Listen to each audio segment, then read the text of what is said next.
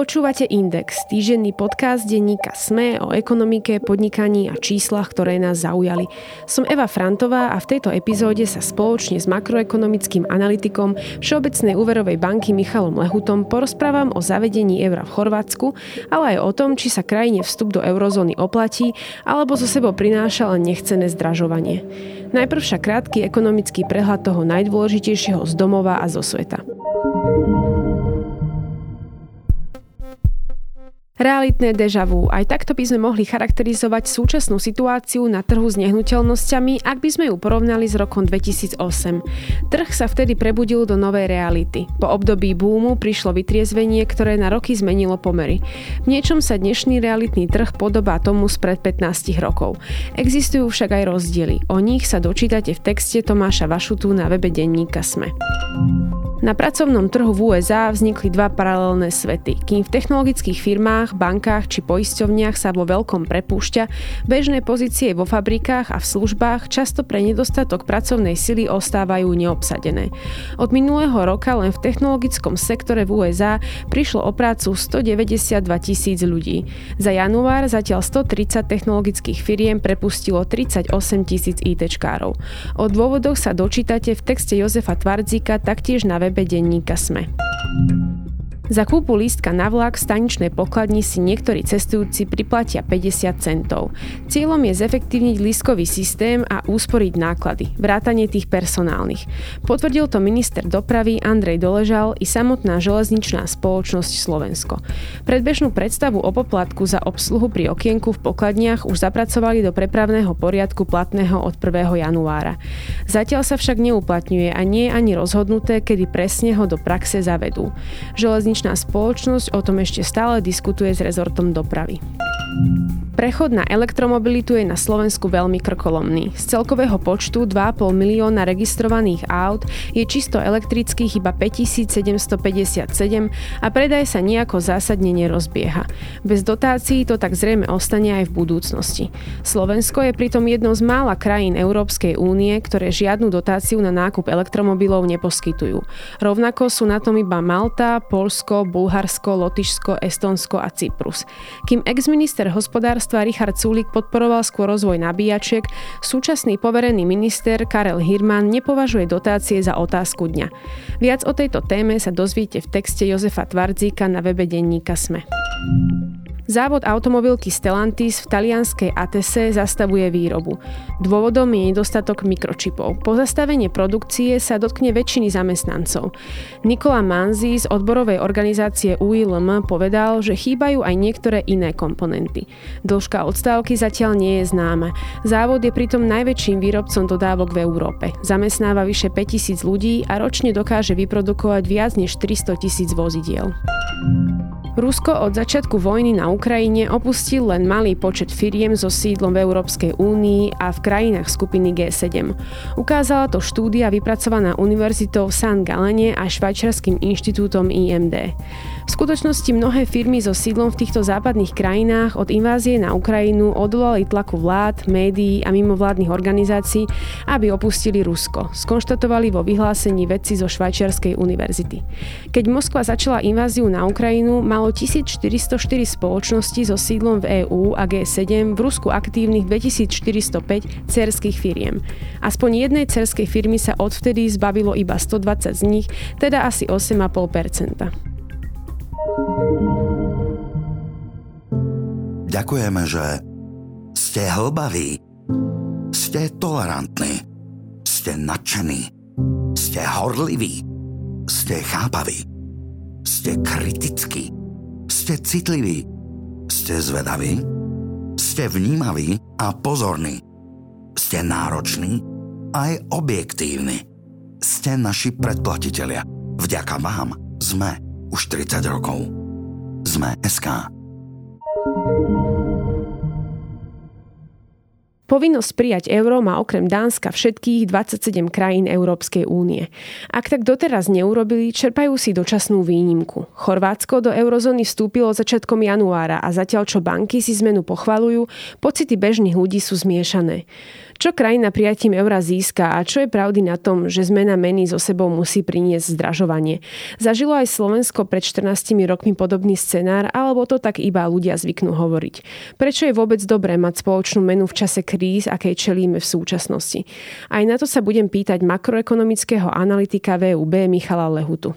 Dobrý deň, pán Lehuta. Dobrý deň, ďakujem za pozvanie. Pán Lehuta, Chorvátsko 1. januára teda ako 20. krajina v poradí prijala euro. Mnohí teda tvrdia, že to je pre tento prímorský štát zmenenie 4 milióny obyvateľov jedna z najdôležitejších udalostí od vstupu do únie v roku 2013. Tak ako to vnímate vy? Je to naozaj pravda? Tak samozrejme je to, je to veľká udalosť. E, neviem, či pre Chorvátov možno ešte e, väčšou udalosťou boli majstrovstvá sveta vo futbale, kde získali bronzové medaily. Ale samozrejme je to veľká udalosť najmä z toho finančného legislatívneho hľadiska, pretože áno, zmena meny, ale zároveň to prináša napríklad to, že, že Chorvátska centrálna banka už nebude určovať e, tú menovú politiku pre Chorvátsko samotné, ale bude sa zúčastňovať zasadaní vo Frankfurte a bude určovať tú menovú politiku pre, pre celú eurozónu. Čiže to je najväčší taký, taký ekonomický rozdiel, e, strata tej e, ako keby samostatnej menovej mm-hmm. politiky na jednej strane a získanie toho, teda tej spoločnej meny a už nemusia si teda meniť e, peniaze, poisťovať sa proti nejakým kurzovým ano. výkyvom a podobne. Áno, áno, čiže asi z toho plyne aj e, dosť výhod, ale teda aj strácajú nejaké kompetencie. Po Slovensku v roku 2009 sa do hospodárskej menovej únie teda postupne pridali len tri pobaltské štáty, posledná bola Litva v roku 2015, odvtedy nikto, to je celkom dosť dlhá doba. Čo všetko ale teda musí krajina splniť, aby vôbec mohla do eurozóny vstúpiť, lebo bežní ľudia asi ani nevedia, že čo to všetko obnáša. Áno, už je to ďaleko, čo sme my prijímali mm. euro, ale ja si to, ja si to celkom dobre pamätám. Krajina musí splniť tzv. maastrichtské kritéria, ktoré sú dané teda v maastrichtskej zmluve ešte z roku 1992 tieto kritéria sú o verejnom dlhu, ktorý nesmie byť väčší ako 60% HDP. Uh-huh. K tomu sa potom možno vrátime. Chorvátsko má väčší ako 60%. Aj my máme teda tak niekde na tej hranici 60 za pohybu. Áno. Potom deficit menší ako 3% HDP. Zároveň sa tam sleduje aj inflácia, ktorá by nemala byť oveľa vyššia ako nejaký priemer. A zároveň... Priemer vieme povedať aj, že čoho? To kritérium samo o sebe hovorí len o tom, že, že inflácia nemôže byť vyššia o viac ako 1,5 percentuálneho boda uh-huh. od troch krajín, ktoré najlepšie splňajú Aha. kritérium cenovej stability. A tiež možno sa pri, dostajeme do tých detajlov, že, že to nie je úplne jasné, že ktoré tri krajiny sa berú. V tomto prípade Chorvátska dokonca sa niektoré vyraďovali z tej množiny krajín, ktoré sa posudzovali, čiže trošku tam vstupuje akási politika alebo nejaké také osobné zvažovanie tých konkrétnych úradníkov, ktorí o tom rozhodujú. Zároveň sa sledujú úrokové sadzby, ktoré by nemali byť znova podobne príliš vysoké, čo by signalizovalo, že tá krajina je príliš riziková napríklad ano. vo vnímaní investorov. A tým posledným kritérium je členstvo tej meny, konkrétnej meny, ktorá sa ide meniť na euro v systéme výmenných kurzov a to sleduje najmä to, aby sa ten kurz eh, príliš eh, nehýbal uh-huh. okolo nejakej parity, ktorá sa stanoví. Čiže predpokladám, že toto muselo Chorvátsko začať riešiť už pomerne dlho pred tým, ako reálne vstúpilo do tej menovej únie. Ako skoro ale teda pred vstupom musí krajina začať riešiť jednotlivé prístupové kroky, lebo okolo Chorvátska sa spomínalo, že o vstup do eurozóny sa snažilo v podstate už od svojho vstupu do únie. Takže ako dlho trvá vôbec e, napríklad aj nastavenie toho kurzu, keď ste spomínali? E, najdlhšie trvá asi to samotné členstvo v Európskom systéme výmených kurzov. Tam tá krajina musí zotrvať aspoň dva roky. Uh-huh. To je taký test vlastne toho, že, že aj keď budú nejaké výkyvy na tých finančných trhoch, že či to teda tá mena, tá centrálna banka ako keby zvládne to sa udialo už teda v minulom roku, kedy už boli tie dva roky a až následne potom môžu európske inštitúcie rozhodnúť, že teda prijímame Chorvátsko do menovej únie. Ale zrejme zložitejšie sú tie prípravy s rozpočtom, aby ten deficit bol nízky. Teda to si vyžaduje nejaké úsporné opatrenia, buď teda zvyšovanie daní na jednej strane, alebo na druhej strane znižovanie príjmov aby ten dlh klesal. Môžem teda spomenúť aj to, mm-hmm. že síce sa hovorí teda, že, že ten dlh musí byť eh, menší ako 60% HDP, ale zároveň je tam ako keby taká výnimka, že ak sa dostatočne znižuje, ak je aj vyšší, ale dostatočne sa znižuje smerom k tej 60 tak vlastne krajina sa berie, že, že splňa to pravidlo. Toto bol aj prípad Chorvátska, pretože oni majú vysoký dlh, Áno. ale našťastie dostatočne sa znižuje. Mm-hmm, čiže príjmajú nejaké tie konsolidačné opatrenia, aby si teda Únia myslela, že v podstate idú správnym smerom a nie. Áno, oni už pred pandémiou napríklad mali prebytkové rozpočty, na rozdiel od Slovenska alebo iných krajín a to im aj potom, um, aj po pandémii veľmi pomohlo, že teda nešli až do takého veľkého deficitu, aby to euro nemohli prijať. Za vlaňajšok sa očakáva, že, že to bude možno len okolo 2% HDP. Uh-huh. Tuto smeruje aj moja ďalšia otázka, že v podstate posledné roky nežijeme práve jednoduché obdobie. Nápor na ekonomiky štátov najprv spôsobila teda pandémia v roku 2020. Jedna vec bola pomoc podnikom, ale takisto aj ľuďom. Tá navyšovala verejný dlhy vo všetkých krajinách.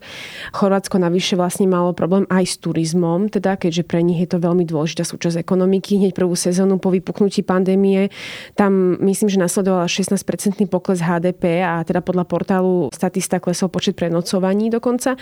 V apríli 2020 medziročne o 99%, čo nie je málo.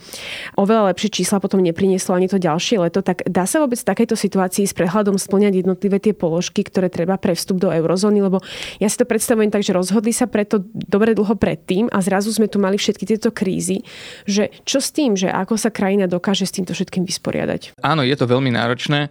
Tam tá ekonomika tým, že teda aj je oveľa viac závislá na turizme ako napríklad e, naša, tak myslím, že v roku 2020 klesla až o nejakých 8%, u nás to bolo e, napokon len nejaké 4%, či toto bol veľký prepad, ale zároveň sa im potom e, podarilo veľmi rýchlo ako keby z tých problémov vymotať. Už v tom 21. roku prekročili to predpandemické maximum, teda vrátili sa s tým výkonom ekonomiky a v Láni rástli možno až o nejakých ďalších 6%, čiže veľmi sa im darilo, toto im pomohlo. Zároveň toto im pomohlo aj s tým deficitom, ktorý som spomínal, že on síce v tom 20. roku tiež prekročil tie 3% HDP ako u nás, ale potom aj s tým ekonomickým rastom sa im to podarilo rýchlo skresať do tých mantinelov, ktoré vstup do eurozóny vyžaduje.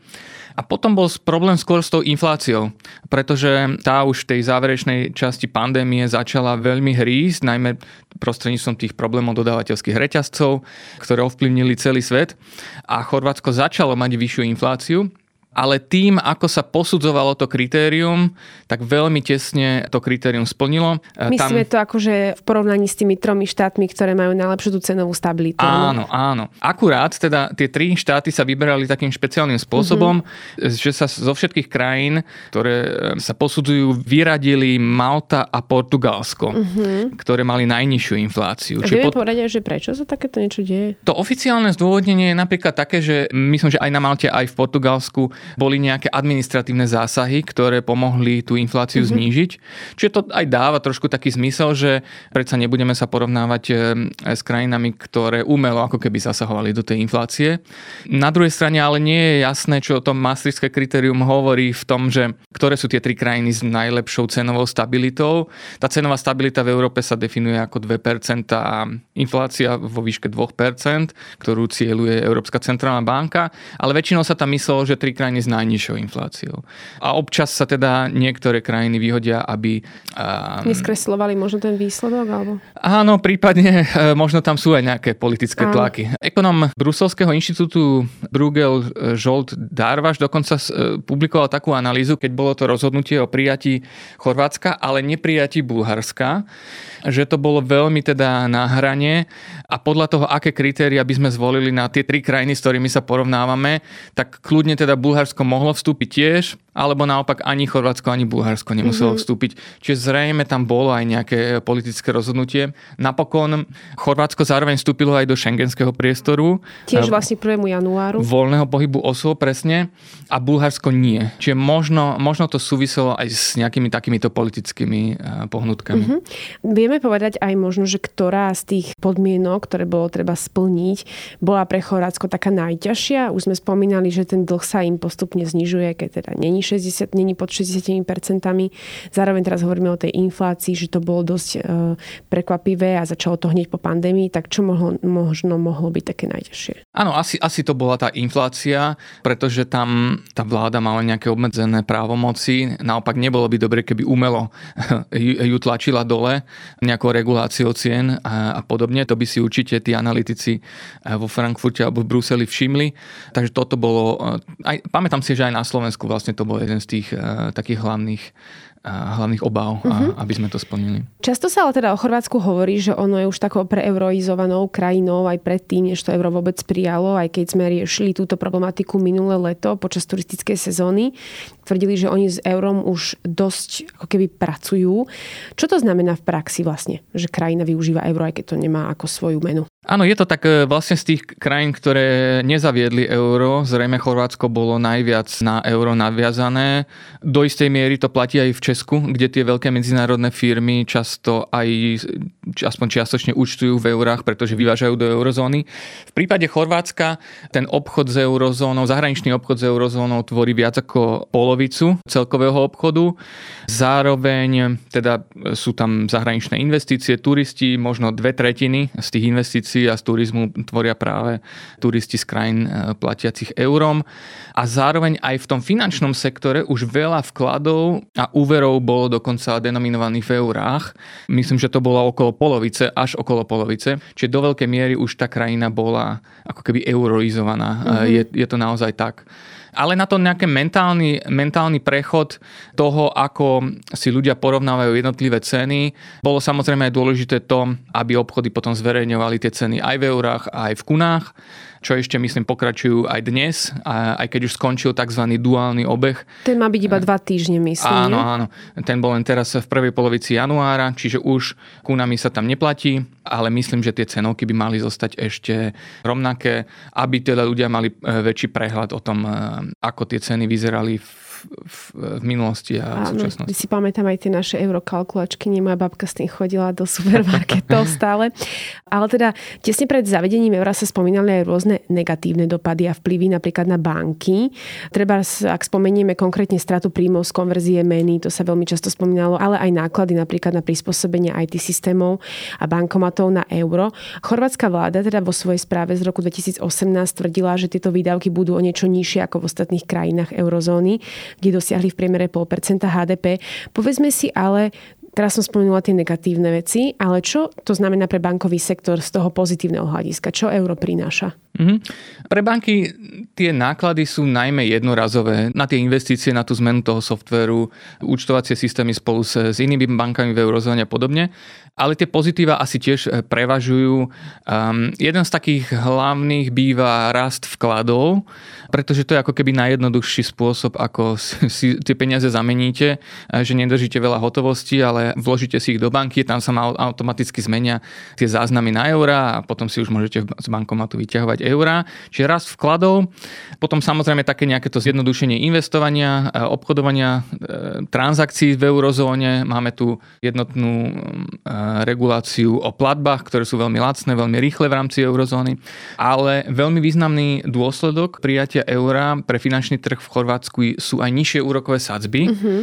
pretože tá riziková prírážka a krajiny sa znížila. To je trošku paradoxné. To, to zmenou meny myslíme teraz. Áno, áno, áno. Ono to vidno už, že, že finančné trhy to postupne naceňovali už tým, ako sa zvyšovala tá pravdepodobnosť, že Chorvátsko príjme euro, čiže niekoľko rokov už sa im relatívne k iným krajinám, ako napríklad Maďarsku, Česku alebo Polsku, znižovali e, úrokové sádzby dlhodobé čo pomáha samozrejme podnikom tým, že majú lacnejšie úvery na financovanie, ľuďom, že majú lacnejšie hypotéky, ako by mali v prípade, že by Chorvátsko zostalo s kunou. Tu ma napríklad zaujíma, že ak to chce nejaký laik pochopiť, že prečo to tak je, že prečo tie úrokové sadzby idú vlastne dole zmenou tej meny, tak ako sa to dá vysvetliť? Vysvetliť sa to dá tak, e, že, že jednotný finančný trh v, v eurozóne znamená nejaké zbližovanie úrokových sadzieb, z istého hľadiska je to trochu paradoxné, pretože tým, že krajina stráca tú svoju menovú politiku, e, majú spoločnú pre celú eurozónu, tak ako keby trochu stráca aj tú možnosť pomáhať ekonomike mm-hmm. alebo oslabiť tú menu, aby si pomohla stráca možnosť ako keby sama zachraňovať nejaké banky alebo vytlačiť si peniaze, aby pomohla krajine. Ale paradoxne skôr naopak, ratingové agentúry to vnímali, že Chorvátsko sa začlenuje do nejakého stabilného klubu, kde zároveň bude mať možnosť prípadnej pomoci toho Európskeho stabilizačného mechanizmu, ktorý sme vytvorili počas e, dlhovej krízy, prípadne Európskej centrálnej banky.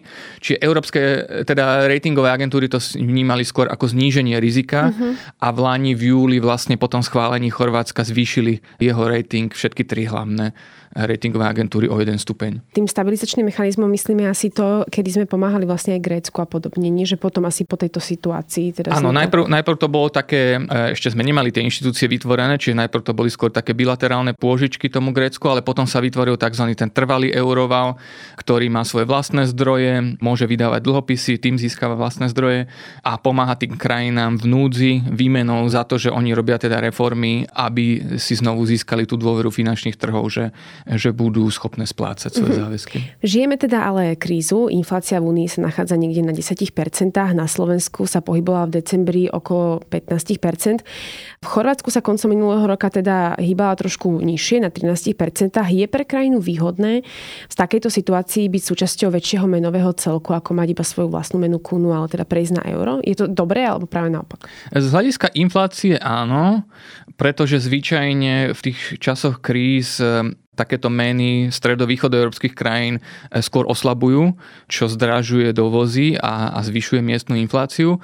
Ale zároveň to môže pomôcť tej ekonomike tým, že, že zároveň zlacňuje e, vývozy, teda zvyšuje konkurencieschopnosť tej krajiny, ak sa stáva lacnejšou voči zahraničiu. Čiže má to vždy svoje výhody a nevýhody. Jednou z tých výhod, ako som spomínal, je aj to zníženie úrokových sadzieb, ktoré Chorvátsku pomohlo a vyzerá to tak, že ten efekt e, zavedenia eur eura je tam merateľný, aj keď som nevidel zatiaľ žiadne štúdie, ale tým, že, že tá krajina aj po tej pandémii sa tak rýchlo zotavila a ďaleko presahuje tie predpandemické maxima výkonu ekonomiky, tak to vyzerá, že to euro eh, Chorvátsku ekonomicky pomohlo. Ja sa ešte trošku vrátim k tomu záchrannému financovaniu z Európskeho mechanizmu pre stabilitu toho tzv. trvalého eurovalu, ktorý ste už spomenuli. Vzniklo v roku 2013, aby krajinám teda pomohol s nejakými finančnými ťažkosťami. Hovorili ste, že on si teda môže ako keby požičovať nejaké tie dlhopisy a potom zároveň teda, ak krajiny splňajú nejaké podmienky, tak ich môže v podstate zachraňovať alebo teda dať im nejaké peniaze. Ako to ale teda funguje v praxi dnes? Alebo ako by to fungovalo dnes, keby nejaká krajina mala podobný problém, ako malo Grécko? Mm, tak tá krajina musí oficiálne požiadať o takúto pomoc. Pomoc by bola vo forme pôžičiek s nižšími úrokmi, ako si vyžadujú finančné trhy pre tú krajinu. Tie finančné trhy dokážu teda požadovať veľmi vysoké úroky, ak sa boja, že, že tá krajina nebude schopná splácať svoje záväzky. Práve preto existujú rôzne takéto mechanizmy. Na medzinárodnej úrovni je to Medzinárodný menový fond, ktorý podobne pomáha rôznym krajinám v tej dlhovej kríze. No a výmenou za tú lacnejšiu pôžičku musí naozaj tá krajina dôveryhodne ukázať, že, že dokáže zodpovedne hospodáriť, e, musí robiť reformy, ktoré teda buď zvyšujú príjmy alebo znižujú výdavky, či už v tom krátkodobom alebo v dlhodobom horizonte. Niekedy je ten dlhodobý oveľa dôležitejší. Napríklad, ak vám hrozí veľké starnutie obyvateľstva a máte zle nastavený ten dôchodkový systém, tak tie dlhy vlastne sa budú tvoriť e, najmä v budúcnosti, ale to stále je dôležité pre tie finančné trhy, pretože oni požičiavajú na 10, 20 aj 30 rokov niekedy tej krajine, čiže zvažujú aj to dlhodobé riziko. No a potom sa monitoruje, že či teda tá krajina dostatočne znižuje ten deficit, dostatočne robí tie reformy, ktoré si dohodla s tými veriteľmi, s tým e, európskym mechanizmom stability a aj po splnení týchto kritérií sa ešte niekoľko rokov monitoruje, že či teda naozaj e, splnila tie kritériá a či sa neodchyluje od tej, od cesty toho udržateľného dlhu. Tak to bolo aj v prípade vlastne tých krajín ako e, Portugalsko, Írsko, ano. Grécko. Prejdeme trošku ešte možno aj k tomu, ako euro vnímajú ľudia. Posledné údaje Eurobarometra z roku 2021 ukazovali, že je teda rok 2023 alebo toto obdobie najlepším pre Chorvátsko pre vstup do eurozóny, lebo ho podporuje až 61% Chorvátov, čo bolo najviac za posledné obdobie. Prišla teda ale potom inflácia, ceny šli hore a vyvstala otázka, že či bežní obchodníci nejak nezneužijú to euro a nebudú sa snažiť tie ceny vytlačiť ešte vyššie len preto, že budú mať možnosť zmeniť tie cenovky. Vieme povedať, ako vyzerá situácia pár týždňov po zavedení eura v Chorvátsku v realite, čo sa deje v obchodoch? Áno, vždy takáto veľká zmena vlastne prináša také obavy z toho zdražovania, či to teda tí obchodníci nejak nezneužijú. Samozrejme, toto je teraz veľkou témou aj v Chorvátsku a práve v kontexte aj toho, že tá inflácia je vysoká všeobecne a 1. január je proste tradičný termín, kedy sa menia tie cenovky, čiže veľmi ťažko odlíšiť, eh, že či to zvyšovali eh, kvôli zvyšovaniu nákladov, alebo teda kvôli tomu, že chcú využiť tú situáciu. Stalo sa to veľkou politickou témou v Chorvátsku. Vláda navrhla dokonca také opatrenia, ktoré by jednak zvýšili tú transparenciu, napríklad by ukázali, že koľko tie tovary a niektoré základné tovary a služby stáli v decembri, ešte pred zavedením eura a koľko stoja teraz. Myslím, že táto povinnosť e, vznikla obchodníkom. Zároveň ich vyzývala práve, aby tie ceny vrácali na tú úroveň z decembra, čo aj niektorí teda urobili. Ale zároveň musíme chápať, že, že žijeme v tom e, svete, kde nám rastli ceny energií, e, rastli ceny e, rôznych komodít, agrokomodít a podobne. Takže ten rast cien je do veľkej miery aj prírodzený a vláda by vlastne do toho nemala nejakým spôsobom veľmi zasahovať. Inak môžu vzniknúť problémy ako napríklad v Maďarsku, kde teda bol zastropovaný benzín, ale potom benzín ho vlastne. nemali, nemali dostatok, pretože nemal ho kto za, za také ceny do, na ten trh dodávať. Áno, druhá vec, že tam myslím, že boli zastrpované aj ceny nejakých základných potravín v Maďarsku Áno. a majú teraz problém aj s tým, že tých je nedostatok a inflácia im teda ide ešte vyššie. Sú takéto praktiky obchodníkov ale bežné napríklad, keď sa mení tá mena, lebo spomínalo sa to častokrát aj na Slovensku, alebo teda ľudia majú taký ten v spomienkach majú, že určite všetko zdražilo, tak je to bežné, že sa toto deje? Podľa tých štúdí, ktoré boli, to nie je bežné a ten efekt, aj keď nejaký namerali, tak bol úplne, úplne minimálny. Ono treba si aj uvedomiť, že ak v, ne, v tej krajine je nejaká konkurencia medzi tými podnikmi pred zavedením eura, tak asi zrazu len tak nezmizne v tom budúcom období po zavedení eura. Ale je pravda, že tá zmena meny, tá zmena tých cenoviek vytvára trošku taký chaos, ktorý môžu, môžu niektorí obchodníci využiť, ale z dlhodobého hľadiska by to vďaka tej konkurencii nemalo nejaký zásadnejší dopad. A keď sa ešte pozrieme na to Slovensko, my sme príjmali euro v roku 2009, kedy tiež vlastne svetom tak zmietala hospodárska kríza vtedy. Euro sa označovalo ako jednu z tak najväčších rozieb, čo sa týka rastu cien, ale ukázalo sa, že ceny na Slovensku po prijatí eura práve že rastli pomalšie ako u našich neeurových susedov, ktorých máme v podstate okolo seba doteraz. A pritom ceny na Slovensku rastli ale rýchlejšie ako v priemere s ostatným zvyškom eurozóny. Ľudia ale majú stále ten pocit, že práve euro prinieslo na Slovensko zdraženie. Tak e, čím si to možno vysvetľujete, že to takto nejak ostáva v mysliach? Už je to predsa len nejaký čas, je to vyše 10 rokov? Jedna vec je ten samotný január 2009, e, teda ten prechod na euro. Tam myslím, keď sa spätne na to pozerala Národná banka, tak ten efekt e, toho zavedenia eura im vyšiel, ak si správne pamätám, fakt len že 0,1%, čo je teda veľmi malý zlomok aj tej e, celoročnej inflácie, čiže úplne, úplne minimálny efekt. Z toho dlhodobého hľadiska teoreticky môže mať krajina, ktorá zavedie euro vyššiu infláciu, ak by napríklad e, tie ostatné krajiny, ktoré nemajú euro, posilňovali svoju menu a aj týmto kanálom ako keby dobiehali e, tú cenovú úroveň vyspelých krajín, spolu s nejakým hospodárskym rastom a rastom, rastom príjmov. Ale ani toto sa veľmi po tej finančnej kríze nedialo.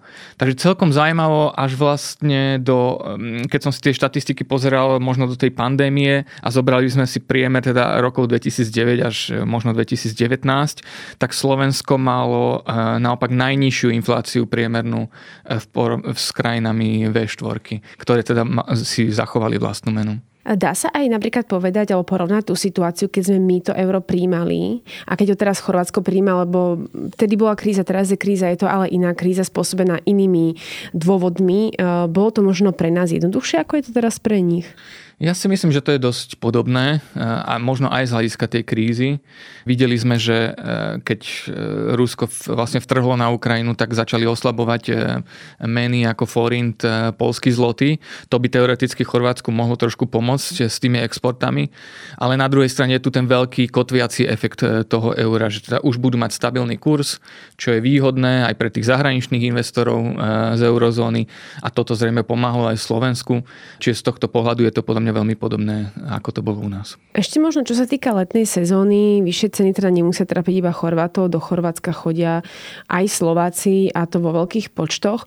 Čo teda možno čakať e, v lete? Budeme dovolenkovať e, za drahšie a ak teda budeme, tak e, ako vysvetliť ľuďom, že by to nemali pripisovať euru? Alebo možno práve mali? Ako, ako to vidíte? Pozeral som si štatistiky z toho, ako vyzerala inflácia v Chorvátsku práve v tom sektore ubytovania a naozaj už v Láni bolo vidno, že, že tie ceny v tomto segmente tam rastú eh, oveľa rýchlejšie ako inde v, v Európe. Myslím, že len Portugalsko malo, malo vyšší rast e, cien E, v ubytovaní, ten dosahoval nejakých 26-27% e, medziročne. Čiže tie dovolenky už sú, už sú drahšie. Z takého spotrebiteľského, amatérskeho pohľadu sa mi zdá, že Chorvátsko bolo drahšie vlastne už aj predtým, napríklad v porovnaní neviem, s Gréckom alebo s Tureckom. Takže tá dovolenka tam zrejme je a aj, aj zostane drahšia. Samozrejme, vždy cena na trhu je výsledkom nejakej ponuky a dopytu, že oni teda môžu zvýšiť ceny a to znamená si, že, že je dostatok ľudí, ktorí sú ochotní za tú cenu zaplatiť. Čiže možno to ten vstup do Schengenu a zavedenie eura zároveň aj prilákalo viac e, objednávok zo zahraničia, ľudia si to možno chcú vyskúšať, takže to zároveň mohlo dvihnúť aj ten dopyt a Chorvátsko z toho bude vlastne profitovať. Čo ďalších 7 krajín Európskej únie, ktoré stále mm, spoločnú menu ešte neprijali, Dánsko má teda výnimku, ale ostatné pristúpiť e, k euru musia, je to v podstate jedna z podmienok. Zatiaľ teda ju dočasne nesplnili, ale e, v dohľadnej dobe, teda respektíve v budúcnosti by tak urobiť mali. Máme rátať s tým, že raz nebudeme už musieť meniť peniaze na ceste do Polska či Česka? Ono je to formálne e, povinnosť, krajiny sa k tomu zaviazali v tej prístupovej zmluve, ale vlastne nejako sa to nedá vynúcovať, e, tá krajina sama musí chcieť, ona aj môže splňať tie kritéria, ale kým sama sa nerozhodne, že, že tú menu e, prihlási do toho systému výmenných kurzov na tie dva roky, tak sa nič nedeje. Niektoré z týchto krajín akože aj tie kritéria plnia, len teda uh-huh. sa rozhodli, že ešte, ešte to nie je pre nich čas. Takže je veľmi otázne, aj, aj tá atmosféra v Čechách je skôr taká euroskeptická, čiže tam ťažko očakávať, že by v najbližších e, rokoch e, Česko do eurozóny vstúpilo. Ale teda tie ambície má minimálne Bulharsko, možno e, v budúcnosti aj Rumunsko, čiže tieto balkánske krajiny. A Dánsko síce má výnimku, mm-hmm. ale ono udržiava taký vlastne skoro pevný kurz e, dánskej koruny voči euru, tam sa to hýbe úplne minimálne, že plus minus 1%, e, že fakticky z toho ekonomického pohľadu, aj keď je to iná mena, tak ekonomicky to pôsobí veľmi podobne, čiže tam Dánsko je veľmi integrované. Čierna hora síce oficiálne ani nie je členom Európskej únie, ale, ale euro používa čiže určitý taký trend toho používania tu bude. S tým vstupom Chorvátska sa možno zvýši tlak aj na Bosnu, Hercegovinu, prípadne Srbsko. A na dnes je to teda všetko. Ja ďakujem môjmu hostovi, makroekonomickému analytikovi Všeobecnej úverovej banky Michalovi Lehutovi. Ďakujem. Ďakujem aj ja. Pekný deň.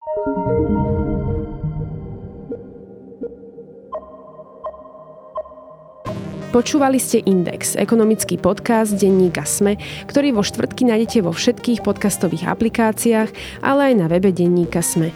Som Eva Frantová a na tvorbe podcastu sa podielal aj Marek Franko. Ak by ste mi chceli poslať vaše námety alebo pripomienky, respektíve ste v podcaste našli chybu či nezrovnalosť, pokojne sa mi ozvite na podcast index zavinačsme.sk. To je odo mňa všetko, počujeme sa opäť o týždeň. Ďakujeme, že ste hlbaví, ste tolerantní, ste nadšení, ste horliví, ste chápaví, ste kritickí, ste citliví, ste zvedaví, ste vnímaví a pozorní, ste nároční aj objektívni. Ste naši predplatitelia. Vďaka vám sme už 30 rokov. Sme SK.